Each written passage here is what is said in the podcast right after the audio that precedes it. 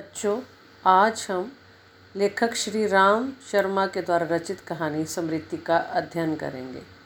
प्रस्तुत कहानी लेखक के गाँव की अपनी कहानी है। यह भयानक रस का एक सनसनीखेज पाठ है। सन 1908 की बात है। सर्दी बहुत भीषण थी।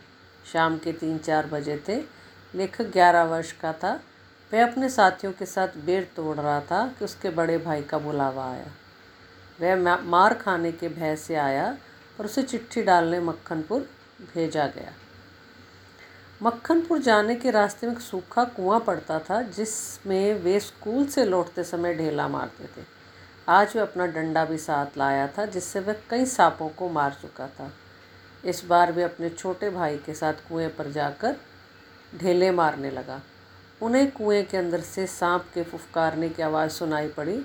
ढेला मारने के लिए जैसे ही वह झुका, उसकी टोपी गिर गई और उसमें रखी चिट्ठियाँ लहराकर कुएँ में जा गिरी। वह घबरा गया। चिट्ठियों के खो जाने पर उसे घर में कड़ी सज़ा मिलती। वह झूठ नहीं कह सकता था। अतः उसने कुएँ में उतरकर चिट्ठियों को निकालने का प्रयास किया। उसने अपनी और भाई की धोती उतारकर एक सिरा चरसपुर की लकड़ी से बाँध दिया और उसकी सहायता से धीरे धीरे उतरने लगा। भाई रोने लगा तो उसने उसे समझाया कि उसे कुछ नहीं होगा। वह डंडे से सांप को मारकर चिट्ठियाँ ले आएगा। नीचे उतरने पर पता चला कि कुएँ में बहुत कम जगह है और सांप फन फैलाए कुएँ के ठीक बीचों बीच बैठा है। उसने कुछ मिट्टी डालकर सांप को एक तरफ़ सरकाया। फिर वह कुएँ में उतर गया, पर वहाँ डंडा चलाने की जगह ना थी।